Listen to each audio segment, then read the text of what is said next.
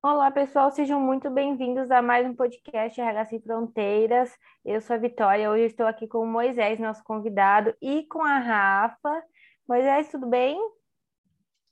Tudo ótimo, Vitória. É um prazer estar aqui com vocês. Quero saudar também a doutora Rafaela. É um prazerzão estar aqui com vocês. Eu quero saudar aqui todos os nossos ouvintes aqui do RH Sem Fronteiras que estão nos ouvindo aí das diversas plataformas. É um prazer estar com vocês. Tudo bem, Rafinha? Olá, pessoal, sejam todos bem-vindos, bem-vindo, Moisés. É um prazer estar gravando hoje esse podcast contigo sobre dois assuntos super pertinentes que eu acredito que a nossa audiência vai adorar. Sim, Moisés, antes da gente já entrar no nosso assunto mais técnico, se apresenta para o pessoal para eles saberem um pouquinho quem é o Moisés. Moisés é um cara super de boa com a vida, que tem aprendido todos os dias a buscar realmente o equilíbrio entre inteligência emocional, produtividade. Na, no âmbito profissional, eu atuo como palestrante, como coach e também como mentor, tanto em grupo como individual. E é a minha paixão estar realmente ajudando as pessoas a descobrirem ali o seu, seu potencial e usar as técnicas para serem felizes, ter uma vida magnífica. E no aspecto pessoal, eu sou um pai, sou marido, eu tenho três filhos, sou casado com uma educadora. Eu posso dizer que eu sou muito feliz. Que bom. Acho que esse é o primeiro passo para uma vida magnífica, né? Exatamente. Com toda esse é certeza. legado. Moisés, a gente queria aproveitar, então, entrar num assunto que está super em voga, que é inteligência emocional. Então, a gente queria que tu explicasse um pouquinho o que é realmente inteligência emocional. A gente está falando muito sobre isso no âmbito profissional e também ajuda bastante no âmbito pessoal, né? A gente sabe que o ser uhum. humano é um ser único, a gente não consegue mais dividir profissional e pessoal. Então, a gente queria que você falasse um pouquinho sobre inteligência emocional e qual a importância da inteligência para o âmbito do trabalho, para a vida profissional de cada pessoa pessoa. Uhum. Inteligência emocional sempre foi um assunto muito importante, mas não era tão assim destacado. É, ele se tornou mais destacado recentemente por conta né, da pandemia que acabou afetando a saúde, não só a saúde física, mas principalmente a saúde mental da população como um todo. Então, isso é, trouxe realmente um, um, destaque maior para a importância da inteligência emocional em todos os aspectos da vida. Porque a inteligência emocional, e isso é comprovado por, por várias pesquisas, vários cientistas comprovam isso, que a inteligência emocional vai afetar é, absolutamente todas as áreas da nossa vida, todas, desde os nossos relacionamentos, desde como eu é, me dou comigo mesmo e, claro, que vai refletir também no aspecto profissional. A, a inteligência emocional, se a gente pode resumir, tomando aqui por base o, o, como define a própria inteligência emocional, o pai da inteligência emocional, né, Daniel Goleman, ele é, coloca, apresenta ali, então, quatro pilares da inteligência emocional. E o primeiro deles é o autoconhecimento. É você conhecer, olhar, é um mergulho para dentro de si mesmo, conhecer as suas, as suas emoções, os gatilhos de cada sentimento, porque ah, todas as nossas ações, absolutamente todas as nossas atitudes, elas vêm inicialmente por um impulso emocional, quer seja consciente ou não, e a maioria é inconsciente, os gatilhos, esses impulsos emocionais é que vão nos levar, então, a, a, ter certas atitudes, ações e reações ao longo da nossa vida, ao longo do nosso dia a dia. Então, a primeira coisa é o autoconhecimento. É a gente olhar para dentro de si, identificar as suas emoções, os seus limites, as suas habilidades, os seus pontos fortes, os seus pontos a serem melhorados. Então, essa é a primeira coisa, é reconhecer como a pessoa realmente é. O segundo pilar que Daniel Goleman apresenta é uma vez que você aprende como você é, é você então adquirir habilidades para você se autogerenciar. É o autogerenciamento agora dessas, dessas emoções, desses sentimentos, dessas, de tudo que vai dentro de você, o que vai gerar os seus pensamentos e depois resultar no seu comportamento. Então, esses dois primeiros pilares têm a ver com você somente. Os dois seguintes pilares têm a ver com relacionamento. Então, é você, o terceiro pilar, então, seria identificar também que o outro também tem as suas emoções, traz também os seus traumas, traz também as suas, as suas questões hereditárias, traz também a sua carga que ele vem construindo ou adquirindo ao longo da vida. Então, uma vez que você identifica que o outro também tem os seus problemas, tem as suas características, você agora parte para o quarto pilar, que é você, então, é, gerenciar melhor os seus relacionamentos. Então, se o terceiro passo tem a ver com empatia, o quarto passo tem a ver diretamente como você vai lidar com as pessoas. Por exemplo, aqui a gente entra direto na questão de, de trabalho em equipe.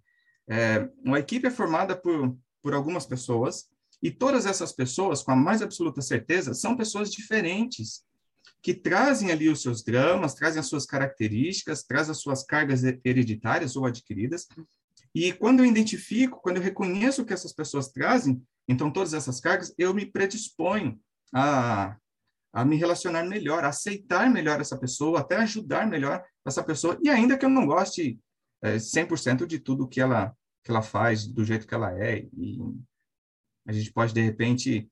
Um, um exemplo disso, quando você está num, num trânsito. O trânsito é um, é um ótimo é um ótimo cenário para a gente ilustrar a inteligência emocional, reflexo disso, né? E eu vi até uma história, inclusive é, é uma história verídica, realmente aconteceu, a pessoa estava contando isso, ela recebeu um chamado, a sua esposa e o seu filho estavam no, no hospital. Então, esse homem agora saiu desesperado, indo para o, para o hospital ali, para ver como estava a sua esposa, o seu filho, e no trânsito ele querendo cortar, e de repente ele é cortado por alguém. Alguém entra na sua frente, pega ali a, a, sua vaga no trânsito, e ele fica desesperado, ele começa a buzinar, ele começa a xingar aquela pessoa, e aquela pessoa continua cortando o trânsito e ele vai embora. Quando ele chega no estacionamento do hospital, ele encontra, ele percebe aquele mesmo carro está ali estacionado também na vaga de médico. E aquele, aquele homem era um médico que estava indo, correndo também para o hospital para tratar da filha dele, é, da família dele.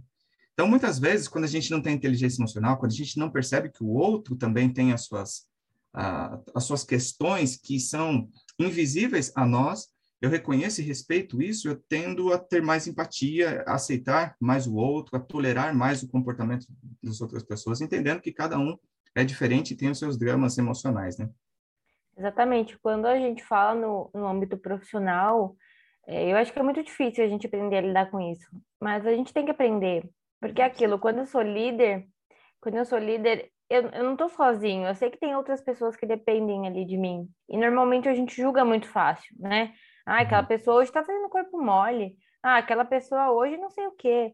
E não é, porque no fundo a gente não sabe o que acontece com as pessoas, né? É igual uhum. a gente uhum. falou, hoje em dia a gente não consegue separar o que é profissional e o que é pessoal. Assim, eu particularmente acho muito difícil, se eu tô com um problema muito sério, chegar no meu trabalho e falar, ó, daqui para fora isso não existe. Não dá, né? Não, não tem como. Nós somos seres humanos.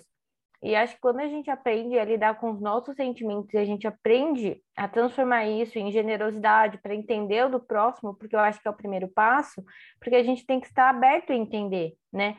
E muitas vezes é, são quando a gente entende isso, são coisas simples que mudam o nosso dia a dia. Então, de repente, se eu sou uma pessoa que eu entendo o meu sentimento, eu entendo o sentimento do outro, às vezes uma simples conversa vai mudar o dia daquela pessoa.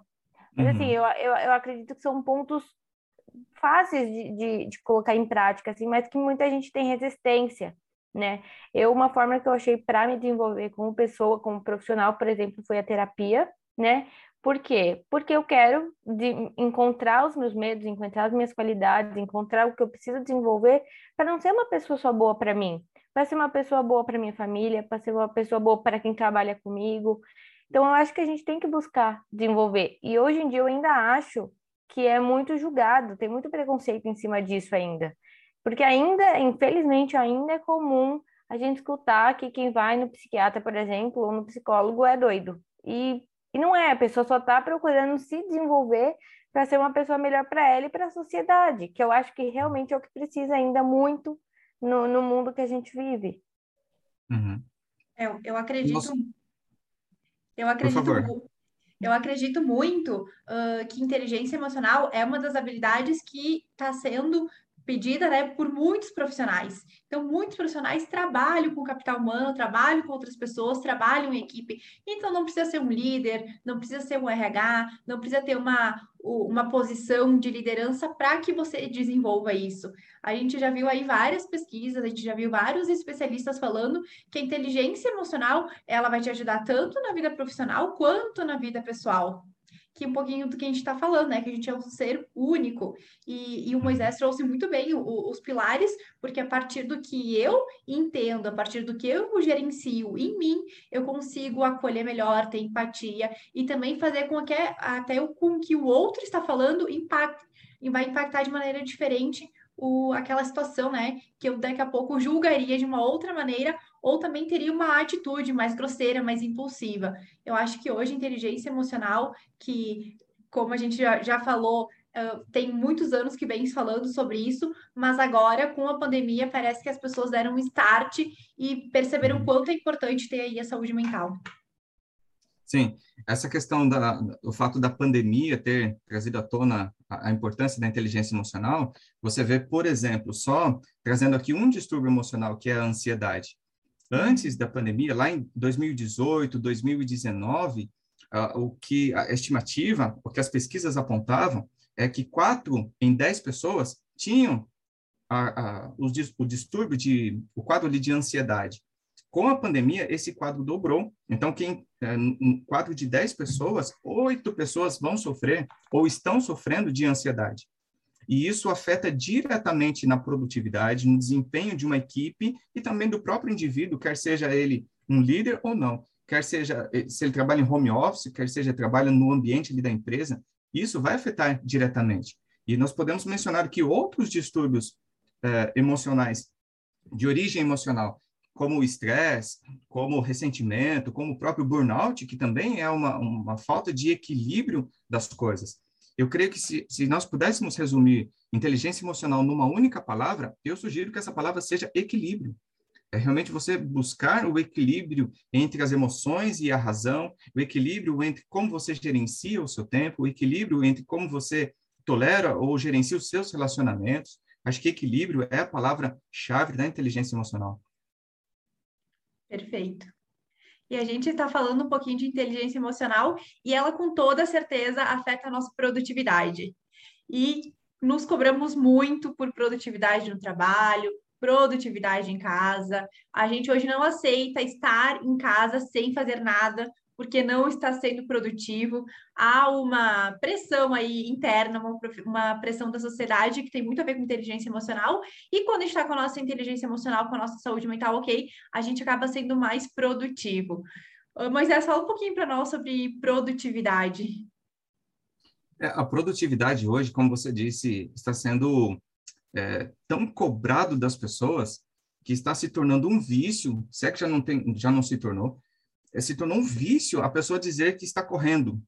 Ah, a minha vida é uma loucura, é uma correria. Sim, a sociedade tem é, exigido isso, é uma cobrança, e são tantas coisas. A demanda tem sido tão grande que a gente realmente, se não cuidar, a gente se, a gente se vê numa correria, num dia a dia, numa rotina que é alucinante, né?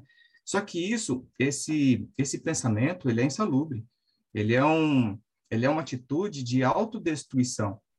Quando a pessoa se envolve de uma produtividade, quando a pessoa então busca essa produtividade a, eh, a todo e qualquer custo, ela está comprometendo ali a sua saúde, está compro comprometendo os seus relacionamentos, porque a, a, busca pela produtividade fica algo assim tão tão intenso, tão alucinante que isso vai refletir no relacionamento quando essa pessoa chega em casa depois, isso vai refletir como ela vai dormir, isso vai refletir na sua na questão o sentimento de paz interior. Então, a produtividade sadia não é você trabalhar como um louco, é você saber gerenciar bem o seu tempo para fazer cada vez mais e melhor de uma maneira equilibrada tendo tempo para todas as coisas, tendo tempo para a sua alimentação, tendo tempo para o seu lazer, tendo tempo para relacionamentos saudáveis, tendo tempo para o seu hobby, para o seu autodesenvolvimento, ter tempo para todas as coisas, inclusive produzir mais e melhor.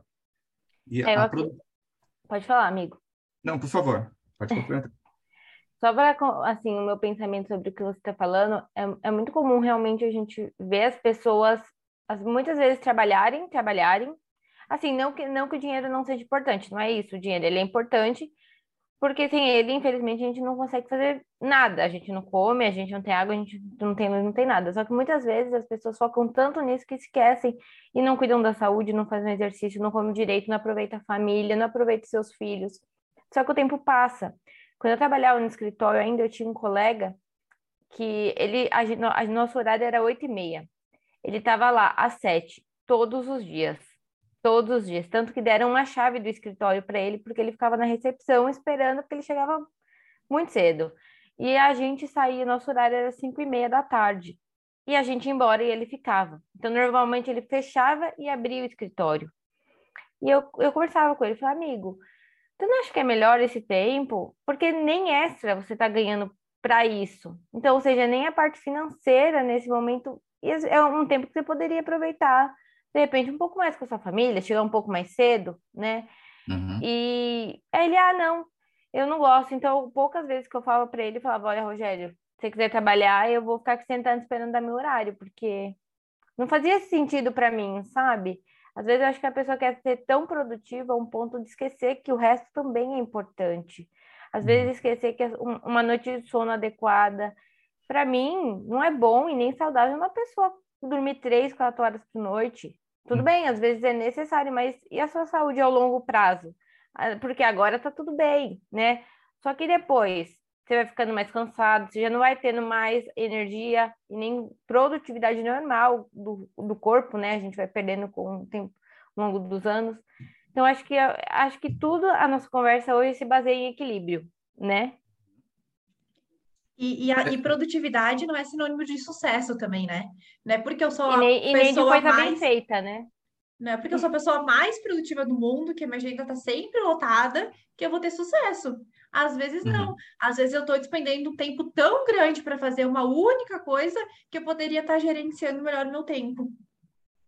Existe uma curiosidade, eu creio que a Rafa, que é psicóloga, pode até falar um pouco mais sobre isso, que é essa questão de envolver a sua rotina de uma maneira alucinante tem a ver também com o ego, porque tem gente que se sente bem em dizer que está correndo, dizer que não tem tempo para nada. Ah, eu não tenho tempo para ir no, salão, eu não tenho tempo pra, para os amigos, eu não tenho tempo para os meus filhos quando na verdade isso é uma loucura. Mas quando ela diz isso, ela, e ela fala assim, se gabando, eu não tenho tempo, é uma correria e tal, eu acho que tem a ver também com questão de autoestima, com questão de, um, de, de tentar saciar um ego, que lá no, no, fundo, no fundo, existe um vazio que ela está tentando preencher com essa rotatividade ou essa, essa, essa rotina alucinante. Você não acha, Rafa? É, eu acho que tem duas coisas. Uh, tem pessoas que realmente têm a vida exaustiva, uma rotina uhum. super agitada. Então, é pegar aí profissões de médicos que trabalham em plantões, realmente, trabalham ali 12, 24 horas. A área da saúde geralmente é muito desgastante. Pega aí um executivo de grandes empresas, vai ter uma agenda lotada, parte de política. A gente entende isso, mas também tem pessoas e eu acredito muito que a internet tem uma grande influência hoje em dia nisso, que eu tenho que estar tá mostrando que eu estou fazendo coisas o tempo inteiro para os outros. Então, eu estou uhum. mostrando que, de repente, aquilo não faz parte da minha vida, mas eu preciso estar mostrando que eu estou produzindo. Porque se eu não estiver produzindo, eu não sou ninguém, consequentemente, ninguém vai me dar atenção. E daí, o que, que vai acontecer da minha vida? Então, sim, eu acho que a gente tem que cuidar um pouquinho, porque realmente tem pessoas que têm uma vida com a agenda lotada e tem pessoas que não têm e tá tudo bem. A gente tem que uhum. encontrar aí uh, o que faz bem pra gente. Eu lembro que tinha um, um chefe meu que falava assim: Rafa, você tá fazendo muita hora extra, o que que tá acontecendo? Ou você não está sendo produtiva no teu horário de expediente, ou você está sobrecarregada. Uma das duas. Ou o que que, o que, que é, o que está acontecendo? Não é porque você está fazendo hora extra que você está sendo a pessoa, o melhor profissional, o melhor exemplo de profissional. Então, a gente também tem que parar para analisar o que a gente quer para a nossa vida e o se a gente está gerindo o nosso tempo da melhor maneira possível. Mas eu acredito sim uh, que tem uh, essas duas vertentes, o que realmente é realidade, em algumas profissões que uh, eu vejo que tem um pouco mais de, de agenda lotada, de correria, pega aí o um mundo artístico também, eu acredito que sim, mas muitas pessoas, acho que por conta da internet, ainda se sentem pressionadas para mostrar que estão fazendo alguma coisa. Porque se eu não estiver produzindo, eu não sou uma boa profissional, ou eu não sou uma boa pessoa, ou eu sou uma pessoa que resolveu largar o mundo de mão e, e não está fazendo nada. Então, por medo muito, muitas vezes de julgamento também. Uhum. Gente, eu, eu gosto de trabalhar, mas eu, eu adoro ter um tempo para fazer nada, sabe? Para ficar largada no sofá assim, aí eu acho tão bom. E é importante isso, né? É importante descansar a mente, é importante você ter momentos de descanso, de prazer, de hobby e tudo mais. A Rafa usou uma, uma expressão aí sobre gerenciamento de tempo e produtividade, inteligência emocional e gerenciamento de tempo tem tudo a ver. Eu fiz um estudo recentemente junto à, à PUC que nós pegamos ali 56 pessoas, era para ser um, um, um, grupo de 20 pessoas apenas, mas vários voluntários foram entrando e a gente acabou ficando com um grupo de 56 pessoas, fizemos vários testes, pesquisamos a fundo ali, e um dos resultados é que realmente 93% das pessoas, dessas 56 pessoas, que é uma amostra, na verdade, da, da sociedade, 93% existe uma relação íntima, uma conexão entre inteligência emocional, gerenciamento de tempo e produtividade. Ou seja, quando a pessoa está desequilibrada emocionalmente ou não tem habilidade para gerenciar ali aqueles quatro pilares que nós já mencionamos aqui, isso vai influenciar em como ela gerencia o seu próprio tempo. E isso vai influenciar no, no resultado, na sua produtividade. Agora a gente fala falando aqui de produtividade do, do lado saudável, do lado tranquilo, do lado equilibrado, que é o que nós buscamos, que é o que inclusive nós precisamos ensinar no nosso ouvinte aqui do, do nosso podcast hoje. E eu quero sugerir, então, aqui cinco dicas práticas para quem está nos ouvindo ou nos assistindo no, no YouTube, para que essas pessoas aprendam como gerenciar melhor, então, o seu tempo, porque produtividade tem tudo a ver com gerenciamento do, do tempo e tem tudo a ver com escolhas. Então, falando sobre escolhas, a dica número um, e aqui eu vou apresentar essas, essas cinco dicas, não em ordem de importância, porque todas elas são importantes. Então, tome nota disso, anote isso que nós vamos conversar a, a partir de agora. E o item número um que eu quero dizer aqui é sobre a, a importância da pessoa dizer não, aprender a dizer não para muitas coisas. E aqui, Rafa, eu quero abrir meu coração. Durante muito tempo na minha vida, eu tive dificuldade em dizer não, sabia? Então, todos os convites que me faziam, todos os favores que me pediam, tudo que as pessoas queriam que eu fizesse, eu me sentia na obrigação de fazer. Quando, na verdade, não é assim que a gente tem que administrar a nossa vida, não é? Eu acho que todo mundo tem essa dificuldade de dizer não e também tem dificuldade de ser claro e acha que o, que, que o outro tem obrigação de entender aquilo que ele está falando. Então, muito mais do que dizer não, e é difícil, eu acredito que todo mundo ou passou por isso ou tem essa dificuldade hoje, que é um exercício diário, porque é, é, eu, eu sempre dou esse exemplo. A gente sempre pergunta: Oi, tudo bem? E não é, muitas vezes a gente não quer saber se a pessoa está bem. É porque uhum. desde pequeno a gente escutou, a gente reproduziu, e a sociedade gira em torno disso. Oi, tudo bem? E a gente geralmente responde tudo, tudo bem. Quando alguém fala não estou bem, parece que tu leva um choque. Como assim uhum. você não está bem? O que que está acontecendo, né? E às vezes eu só não acordei bem, porque eu tô estressada, porque aconteceu alguma coisa, mas não existe um motivo muito grande para mim não estar tá bem, ou pode existir um, motivo sim. Então, além de saber falar não, eu acho que também, uma, uma frase que a Vitória sempre fala, o óbvio tem que ser dito. Então, a gente também tem que falar o que a gente realmente quer dizer. Sim, em questão de, desse de falar não, era, era muito difícil para mim também. Quando eu entrei, principalmente para trabalhar com DP, é, eu sou uma pessoa que eu não trabalho muito bem sabendo que alguém está me observando e me analisando o tempo todo, sabe? Se você sentar do meu lado, mas ele ficar olhando eu trabalhar, eu não vou conseguir trabalhar, porque isso me uhum. incomoda. E aí o meu chefe me testava. Toda hora que eu tava fazendo uma coisa, ele falava, faz não sei o que para mim, faz não sei o que. Aí o que, que eu fazia? Eu parava o que eu tava fazendo e atender o pedido dele. Depois de novo. Vitória, pega não sei o que para mim. Eu parava o que eu tava fazendo e atendeu o pedido dele. Aí um dia ele, era seu chefe? Ele era meu chefe. Uhum.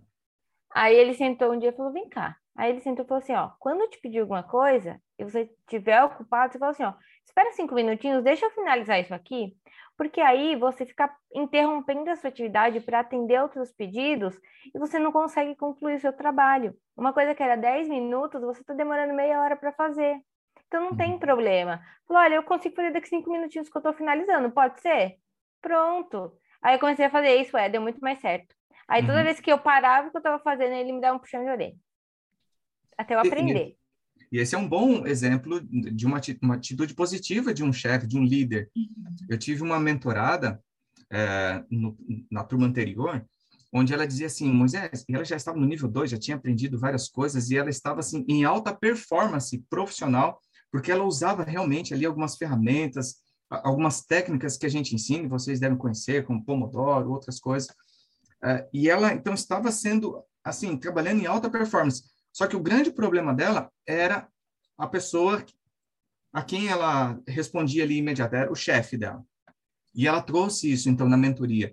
E eu conversei com ela, nós preparamos ali um, um, um passo a passo para ela fazer com o chefe. Chegou o um momento em que ela teve que agendar uma reunião, marcar uma reunião com o chefe, para expor isso. Porque quem estava atrapalhando na sua produtividade era o próprio líder dela. Então, eu sei que tem algumas pessoas que são que exercem a função de liderança aqui em várias empresas que estão nos ouvindo, estão nos assistindo. Então, esse recadinho também é para você. Olhe com carinho para os seus liderados e veja se você não está atrapalhando a produtividade. Porque assim como esse exemplo que a Vitória trouxe, aqui às vezes, por, por conta da função, por conta da posição, a pessoa se sente assim é, incapaz de dizer não para você que é líder, para você que é chefe. Então, tenha aí um ponderamento também, busque o equilíbrio nisso e ensine realmente o seu liderado a aprender a dizer não, não só para suas demandas, mas para suas demandas, uh, outros convites. Por exemplo, agora voltando para a questão pessoal, é, essa importância de aprender a falar não. A gente tem que falar não quando as pessoas nos fazem convite, nos pedem, pedem favores que nós não queremos ou não podemos realizar, ou até mesmo para os nossos próprios desejos, as nossas próprias vontades. Quem é que não quer ficar o tempo todo jogado no sofá com o controle na mão e comendo ali uma pipoca ou um Doritos? E o tempo passa, a vida passa. Só que com isso também a gente compromete a nossa produtividade, a nossa saúde, nosso desenvolvimento. Então, é aprender a dizer não para todas essas áreas, para convites, para favores e também para os nossos desejos. Eu creio que isso seja importante. É verdade. Quando a gente faz isso, a gente sente uma. No, no fundo, a gente sente uma sensação boa, né? Esse mesmo que era meu, meu chefe, hoje ele ainda é meu amigo, não trabalho mais com ele, mas a gente tem uma relação de amizade. Uhum. E mais duas amigas minhas que trabalhavam comigo nesse mesmo escritório. Então, de tempos em tempos, a gente marca de se reencontrar, né? Para a gente continuar amigo. E aí, algumas semanas atrás, eles marcaram de ir para o estúdio de uma amiga que foi para a área da beleza, tipo, prestigiar o trabalho dela. E aí eu falei que eu não podia ir, e aí eles, tudo, tudo que eu falava, eles arrumavam uma solução para o meu problema, sabe? Ah, mas eu preciso trabalhar. Ah, não, mas eu tenho internet. Ah, não, mas é ruim, não, você pode usar meu fone. Só que era dia de gravação de podcast aqui. Eu não podia ir. E eu sabia que eu não ia ficar à vontade. Eu não ia estar inteira no meu trabalho. Eu ia querer estar lá, conversando, comendo besteira, né? Eu não ia estar inteira no meu trabalho. E aí eu preferi não ir. E aí eu passei na casa dessa minha amiga na, na segunda-feira. Aí eles falaram, nossa, virou empresária, ficou metida. Eu falei, não, gente, é que agora eu não tenho ninguém para demandar por mim. Se eu não fizer meu trabalho, eu não tenho quem faça. Tem uhum. dias que eu consigo me organizar e sair. Tem dias que eu não consigo e não dá, né? E no final eu fiquei, nossa, estou muito responsável. Parabéns para mim. Ô meninas, então para a gente avançar, a primeira dica aqui sobre gerenciamento de, do tempo é aprender a dizer não, ok? Perfeito. A segunda dica é, é a pessoa se organizar, é elaborar ali o seu planejamento semanal. Muitas uhum. pessoas falham não por porque querem falhar, mas simplesmente por não, por não saberem ali se organizar, realizar o seu planejamento. Então, uma dica que eu dou é que você que está nos ouvindo, é que você reserve, e o melhor dia para você fazer isso, todos os especialistas concordam que o melhor dia para fazer isso é o dia de domingo. É o primeiro dia da semana, então reserva ali de 20 a 40 minutos são, é um tempo suficiente para você, então, organizar, para você ter uma visão ao longo da sua semana e colocar ali. Eu até ofereço um planner gratuitamente ali no meu Instagram para ajudar as pessoas a se organizarem com isso, onde a pessoa olha, tem uma visão panorâmica ali da sua semana e vai distribuindo as suas, os seus compromissos, os seus alvos, metas a serem batidas ao longo da semana, vai se organizando e coloque também você como prioridade nesse seu planejamento. Tenha tempo para o seu descanso, para o seu desenvolvimento, para a sua família e para as pessoas. Então, a minha segunda dica é isso, é a pessoa se organizar, elaborar ali o seu planejamento semanal. Um desse aqui é muito legal também. É um plannerzinho de deixar na parede, ajuda pra caramba, porque é um lugar que está sempre visível, então você sempre está uhum. olhando. Eu gosto você... de agenda, eu gosto de agenda no papel. Eu adoro eu agenda no papel. Eu tenho uma é. aqui e uma aqui. Seja na lousa, no papel, no aplicativo, no seu celular, aonde for. O importante é você tirar da sua mente, porque senão fica com aquela síndrome de, de tem que. Conhece a síndrome de tem que? É você fica o tempo todo pensando, tem que fazer aquilo, tem que fazer aquilo outro, tem que responder aquele e-mail, tem que ligar para aquela pessoa, tem que ser. Tirando, tirando que muitas vezes você esquece, né? O que Exatamente. tem que ser feito. Então, elimine essa, esse assunto da sua cabeça colocando num papel, no aplicativo, numa lousa, num planner, aonde quer que seja. Mas essa é uma dica que eu acho muito interessante na questão de gerenciamento do tempo. Perfeito. E aí a gente chega num outro tópico, que é o terceiro, a terceira dica, que é limitar o seu tempo nas redes sociais. Isso é algo que mina demais a produtividade, quer seja no home office, quer seja no, no ambiente de trabalho lá na empresa. É, mina demais. Existe uma pesquisa que comprova que o brasileiro, que é quem mais consome o tempo em redes sociais, o brasileiro, em média, contando inclusive nessa pesquisa, quem não tem acesso às redes sociais, em média, o brasileiro ele gasta três horas por dia uhum. navegando em redes sociais. Nossa.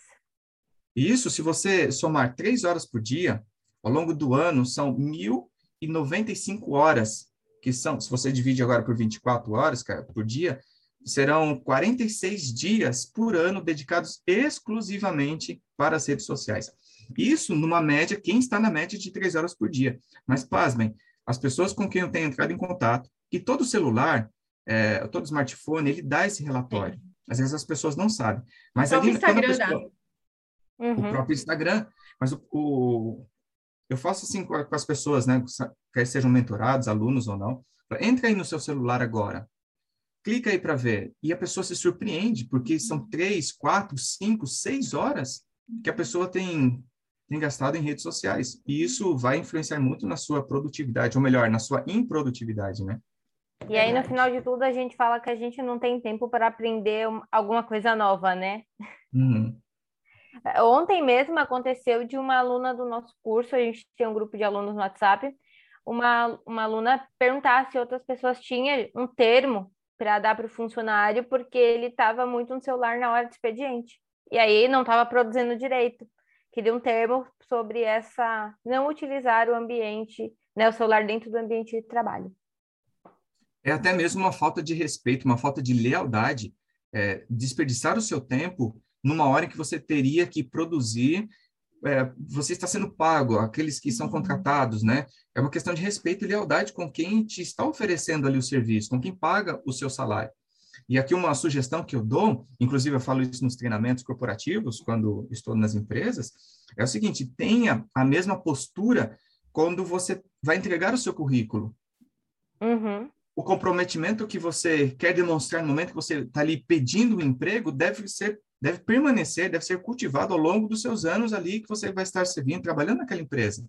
Porque depois de contratado, o seu comprometimento vai diminuir? Ah, uma vez que agora está tudo certo, minha carteira está assinada, agora eu posso ficar olhando no, no, celular, vendo a vida de outras pessoas, jogando paciência, qualquer outro joguinho? Não, isso é, é desonestidade com o empregador. Uma questão de ética, né? uma questão de ética, essa é a palavra perfeita. E outra, é só a gente se colocar no lugar, né? Se eu fosse patrão, eu queria que meu funcionário estivesse fazendo isso, em vez de eu, né? É, uhum. é, é, só a gente mudar um pouquinho a chavinha que a gente consegue se colocar no lugar do outro, né? Exatamente. Bom, então já dissemos aqui sobre aprender a dizer não, sobre elaborar planejamento semanal e agora limitar o, o seu tempo nas redes sociais. E a quarta dica é fazer logo o que precisa ser feito. É, parar com a inércia, parar com a procrastinação, identificar os gatilhos que estão levando você ali a, a deixar aquilo para depois, depois eu faço, depois eu faço, e aquilo só, só rouba a sua energia, suga a sua saúde, extermina o seu tempo e acaba com a sua produtividade. Então, tem que fazer alguma coisa? Vai lá e faz logo. É, nem, nem, todos, nem todos os dias a gente está disposto, né? Mas eu acredito que quando a gente é disciplinado e tem um, uma rotina já pré-estabelecida, ajuda bastante. Que nem eu falei antes, eu gosto muito de escrever, né? O, o que eu tenho para fazer durante a semana na agenda, eu gosto de horário. E eu e a gente tem várias atividades em comum, porque a gente trabalha juntas em, em vários projetos, né? Podcast, YouTube, curso, enfim, postagem, a gente está sempre conversando. E geralmente, durante a semana, a gente se organiza para ver o que a gente tem de importante para fazer durante a semana. Então, até a gente, ó, essa semana, na segunda-feira, eu mandei para Vivi, essa semana tem isso, isso, isso, isso e aquilo. Então, também é uma maneira de dessa troca tá funcionando. Porque se eu tô procrastinando, não tô com vontade de fazer, a gente também consegue dar apoio. Vamos lá, tem que fazer isso hoje, então tem que terminar. Então, uh, isso uhum. também ajuda quando tem uma rede de apoio e consegue ter um chefe, um colega de trabalho, um sócio, enfim, algum amigo, uh, marido, esposa, que às vezes não tem vontade de fazer em casa, ou algum companheiro, também ajuda para que uh, você faça o que tem que ser feito e não ficar procrastinando, porque quanto mais você procrastina, no outro dia vai procrastinar mais e você acaba muitas vezes não cumprindo prazos que são necessários. E um conselho que eu dou, ligado a essa inércia ou procrastinação, é identificar o que está fazendo você deixar para depois o que precisa ser feito agora. Porque pode ser por fatores é, emocionais, pode ser ligado à sua saúde, mas pode ser por preguiça, pode ser por perfeccionismo também, de estar esperando sempre o momento ideal que você vai fazer ali e tal. Então, identifique o gatilho dessa procrastinação, dessa inércia e resolva. Então, elimine essa questão e vai lá e faz o que precisa ser feito. E a quinta e última dica que eu dou aqui no gerenciamento de tempo é delegar tudo o que puder ser delegado. Então, aqui, até usando aquela matriz de Eisenhower, que vocês já mencionaram aqui, inclusive, vocês já distribuíram esse material, é uma matriz, a matriz de Eisenhower é, te ajuda a identificar o assunto quando você ali vai classificá-lo como importante e urgente, ou se ele é urgente, mas não é importante, se ele é não é nem importante e nem urgente. Então, como que você gerencia é, esses assuntos. E é, no dia a dia a gente vai recebendo uma demanda muito grande de assuntos que a gente precisa classificar. E quando você percebe que aquilo não é importante, mas é urgente, então não precisa ser feito por você.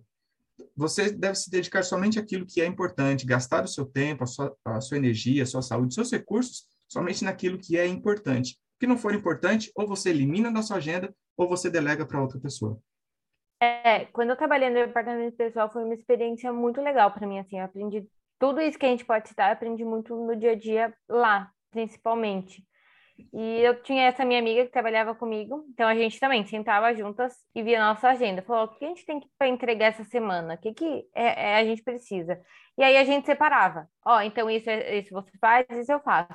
E aí, de repente, sei lá, aconteceu alguma coisa, amiga, eu vou precisar sair mais cedo. Você consegue fazer para entregar para mim? Que aí eu não fico com esse peso de que não tá feito. Ah, consigo, beleza, vou e fiz. Ah, amiga, não consigo agora, tem problema? Consegue depois?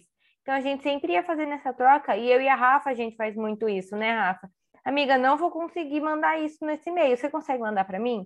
Ah, consigo, então beleza. Então tá, tem que estar tá enviado? Vai estar. Tá. Não foi eu que fiz, mas foi você, tá feito. Então a gente sempre consegue ter essa rede, eu e a Rafa também. A gente sempre faz isso visando o que precisa ser entregue, né? Porque às vezes uma tem mais tempo, outra tem outro compromisso, então a gente sempre tenta aí dar uma ajudada. Eu acho que, que é uma boa estratégia. Nem, nem, nem tudo a gente gosta de fazer, mas tem coisas que a gente é obrigado a fazer, né? É, nossa, nossa vida adulta tem compromissos que a gente precisa entregar e muitas vezes isso ajuda a, a desenvolver, a gerenciar o, o pouco o tempo que a gente tem. Uhum.